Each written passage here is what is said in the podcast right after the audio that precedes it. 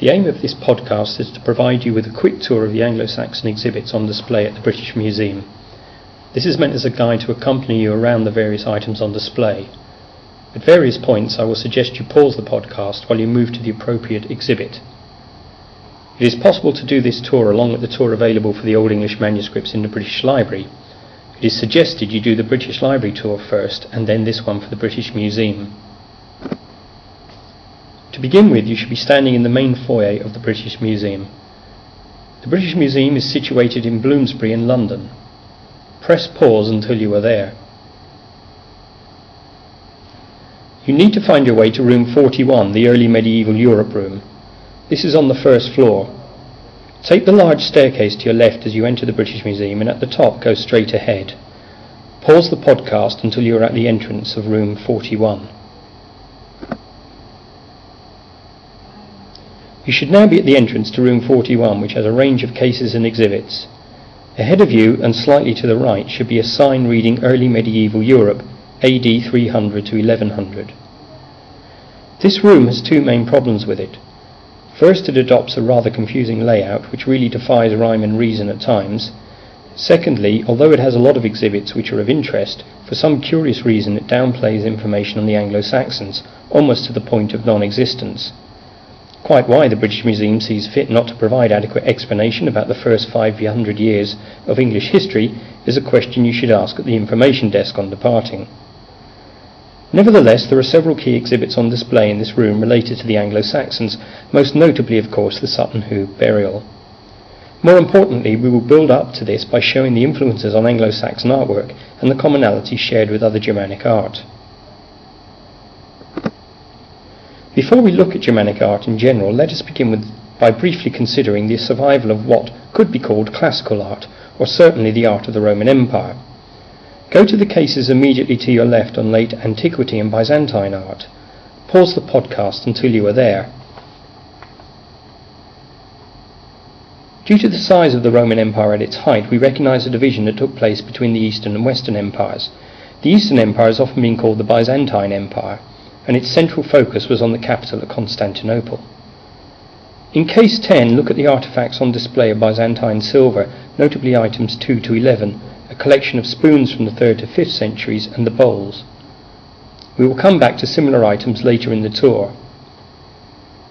Now read the panels on the world of late antiquity and the early Byzantine Empire and pause the podcast until you are finished.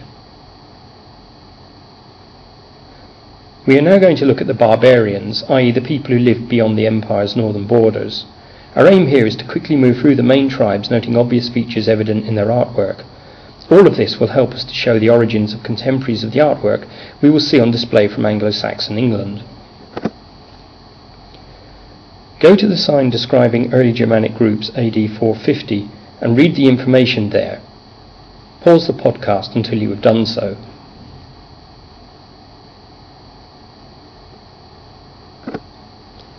We will now consider some of the artwork of these varying tribes.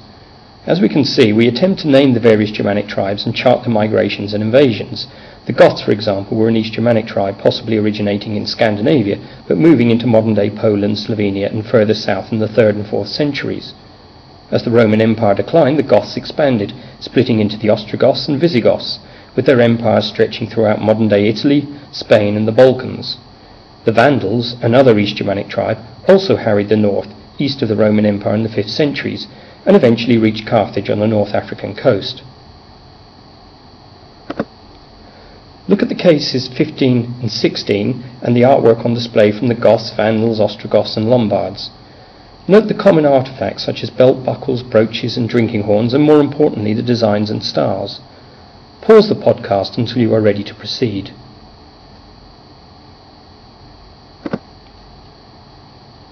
Now let us look at Western Germanic tribes, the Franks. We use the term East and West to indicate roughly the main thrust of their original migrations, the Franks being along the northern coast of modern-day Germany, Holland and France.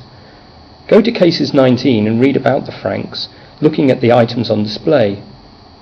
Again note the similarities in terms of the artifacts on display with those we have already seen from the other Germanic tribes. Look also at such things as the shield bosses and the throwing spear, the so-called francisca, named after the tribe, which is item 70. Pause the podcast until you have finished. In case 21, we can see items from early Scandinavia. Again, note the similarities, pausing the podcast until you are done.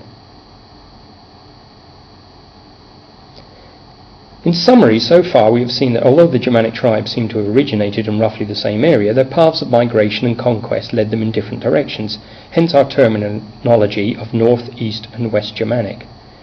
This is exactly the same terminology we use to describe the Germanic languages, e.g., the language of the Anglo Saxons, Old English, is a West Germanic language. What we have also seen are commonalities in the various artifacts and art forms. Now let us look at this in more detail. Go to case 42 entitled Germanic and Viking Art and pause the podcast until you get there.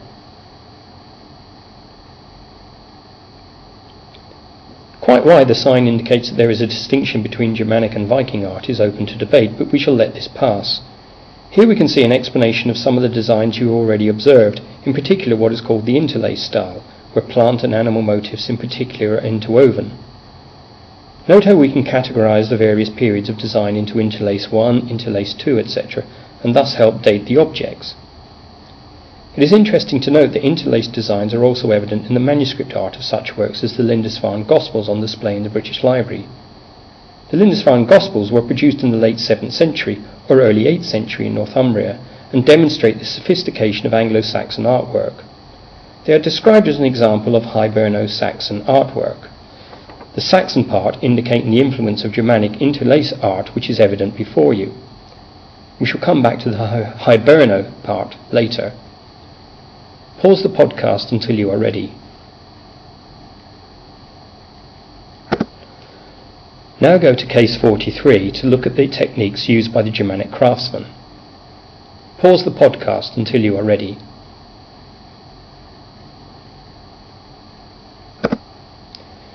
We are now almost ready to consider the Anglo-Saxons, but not quite.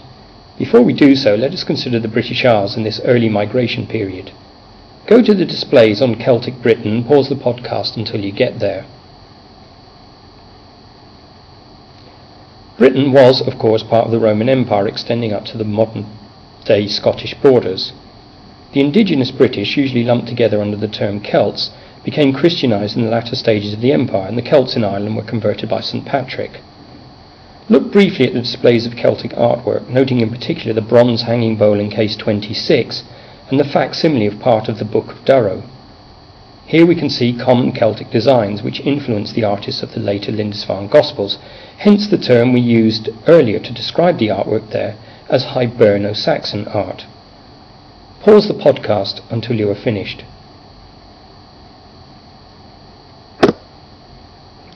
Let us consider what we have seen so far. We have noted that in its latter stages the Roman Empire split into two halves, and we have seen some of the artwork from the eastern part, the Byzantine Empire. We have seen the migrations of the various Germanic tribes and the common artifacts and designs, notably interlace art. We have also looked at Celtic artwork. Now we are ready for the Anglo-Saxons. It is at this point that the room sorely lets us down. There is no proper explanation of who the Anglo-Saxons were, where they came from, or where they went to. So before we proceed, we need some background information. In short, the Anglo-Saxons originated from around northern Germany and Jutland, sometime in the mid-5th century. By invitation, conquest, or economic migration, they began to settle in Britain. The Venerable Bede, writing in the early 8th century, tells us that the migration was made up of three main tribes the Angles, who settled in the north, Midlands, and the east, the Saxons, who settled in the south, and the Jutes, who settled in Kent and the Isle of Wight. Undoubtedly, the situation was much more complicated, and there is evidence that Franks also migrated along with other tribes during the period, for example. The opportunity for the migration invasion arose out of the abandonment by the Roman Empire of Britain in the early 5th century. The Romano British who were left possibly invited the Angles and Saxons over as mercenaries to begin with, and for whatever reasons power shifted to the newcomers. The indigenous population, namely the Celts, were either assimilated or pushed westward by the heathen Saxons, to the traditional Celtic lands of Wales, Cornwall, and Ireland. Gradually the tribes of the Anglo-Saxons formed small kingdoms, we know of over 30 in the early periods, which merged into the seven large kingdoms of the Anglo-Saxons, namely Northumbria, Mercia, East Anglia, Kent, Essex, Wessex and Sussex. Eventually, by the 10th century, this had become a single nation, Englaland, the land of the Angles, or England. Now let us look at some of the Anglo-Saxon exhibits. Look at the items in cases 22 to 25, which show material for men, women and warriors. Many of the items should be familiar now, showing similarity to those we have seen from other Germanic tribes. Pause the podcast until you are ready. It is important to remember one thing from all of this, which is outlined in case 24, namely that what we are generally seeing here are grave goods, i.e., items buried with the person. Why was this done? In short, it was a practice that indicates a belief that these goods could be used in the afterlife, that material goods were of use in this world and the next. This is a non Christian practice. The Anglo Saxons were, after all, heathens when they migrated. Let us consider these lines from the beginning of Beowulf, the great Anglo-Saxon epic, describing the funeral of a leader called Scyld Scefing. Here his retainers lay his body in a ship and send it out to sea, adorned with treasure. Eleidon da leofna theoden, beaga Britan on beam shipes, mana bemaster. There was Madma fela on feoegum, fratwa yaladed, ne hede ich cumlicio cheol yegiran, Hilda Wapnam on Hartha Wadam, Bilam and Birnam. They laid then the beloved Lord, the giver of rings, in the embrace of the ship, the famous one by the mast. There was brought much treasure from far aways and precious items. I have never heard of a more comely ship being prepared with war weapons and battle garments, swords and byrnies. Him on Beama lay Madma Manigo, da him mit Schulden on Flordes acht, Feor Yawitan. Nalas hi hine lasen lacum theodan, Theodius dreonum don da duron, de hine at frumsche after forthon sendon, ana over uther, umbo wesender. On his breast lay many treasures, which then with him had to journey into the flood's ownership far away. Not at all did they furnish him the lesser with gifts, with the people's treasures, than those did who at the beginning sent him forth as a child alone over the waves. Let us consider this further. Go to the Franks casket in the middle of the room and pause the podcast until you get there. The Franks casket, named after Sir Augustus Franks, dates from the 8th century and is a wonderful item illustrating all kinds of influences on Anglo-Saxon thinking. Let us start at the front. Here the panel is divided into two halves. On the left we have illustrations from the story of Wayland the Smith of the Gods, a story from Germanic pagan mythology, Wayland is a great blacksmith, but is captured and imprisoned, forced to make wonderful items, as seen on the far left of the panel. He eventually escapes and wreaks his revenge. On the right hand side of the panel, we have the adoration of the Magi. In other words, on this single panel, we have Germanic myth juxtaposed with Christianity. Moving around the casket on the left hand side, we have a depiction of the story of Romulus and Remus, a story from classical mythology. On the back, we have a depiction of the sacking of Jerusalem by the te- Emperor Titus in AD 70. Note at this point another feature of the casket, namely the runic inscriptions running around the box. At the very top left of the Titus picture, you may be able to make out the runes for Titus. The T rune looks like an arrow, for example. Look at the rest of the casket and pause the podcast until you are finished. If you wish to find out more about runes, go to case 39 and look especially at item 29, the seax, or short sword common to the Saxons. Pause the podcast until you are finished. We have already mentioned that when the Anglo-Saxons came to Britain, they were pagan, presumably worshipping the Norse pantheon of gods, including Tu, Woden, Thor, and Freya, evident in the names of our weekdays, Tuesday, Wednesday, Thursday, and Friday. But the Franks' casket had a scene from the Nativity of Christ, so at some point they began to adopt Christianity. Go to case 38 to read about the coming of Christianity and look at the items on display, and pause the podcast until you are finished. It is important to remember that when the Anglo-Saxons arrived in Britain, it was already Christian under the Roman Empire. As they migrated westwards, Celtic Christianity was reduced to Wales, Cornwall, and most importantly, Ireland.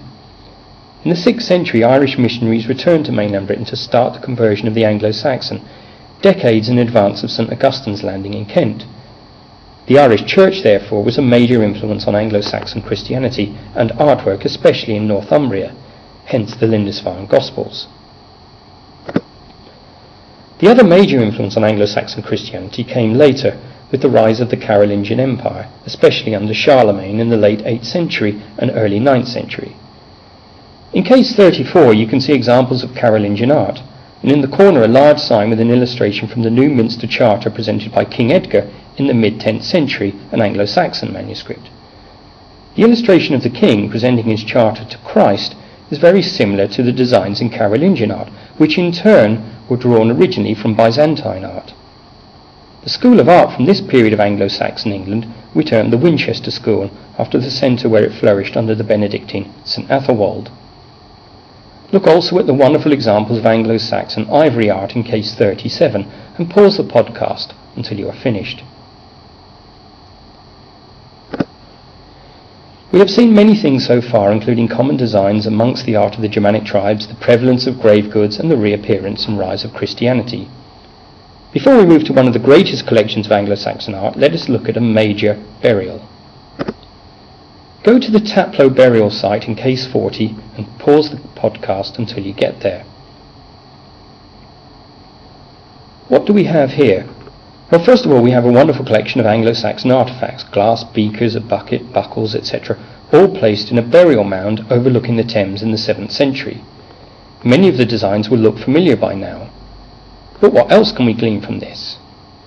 The wealth of the hoard indicates a nobleman, but was he Christian or pagan? The occurrence of grave goods seems to indicate the latter, but perhaps this is not the case. We are now going to look at the greatest Anglo-Saxon discovery so far, the great ship burial at Sutton Hoo. Go to the signs describing the burial and excavation on the far wall and pause the podcast until you have read them. Again we have a burial in a mound, this time in a now lost ship, and again overlooking a river. This has important resonance with the burial at the end of Beowulf, where the mourners build a mound on a headland so that sailors will remember the hero of the poem. Now let us consider what was in the mound. In case 45 we can see some of the jewellery, including wonderful cloisonné enamels. Pause the podcast until you have studied them, and remember the designs you have seen elsewhere. In cases 46 and 47 we have an array of goods for the mead hall, including a lyre for entertainment, this is very similar to the illustration in the Vespasian Psalter, an Anglo-Saxon manuscript. Pause the podcast until you have study, studied all these goods.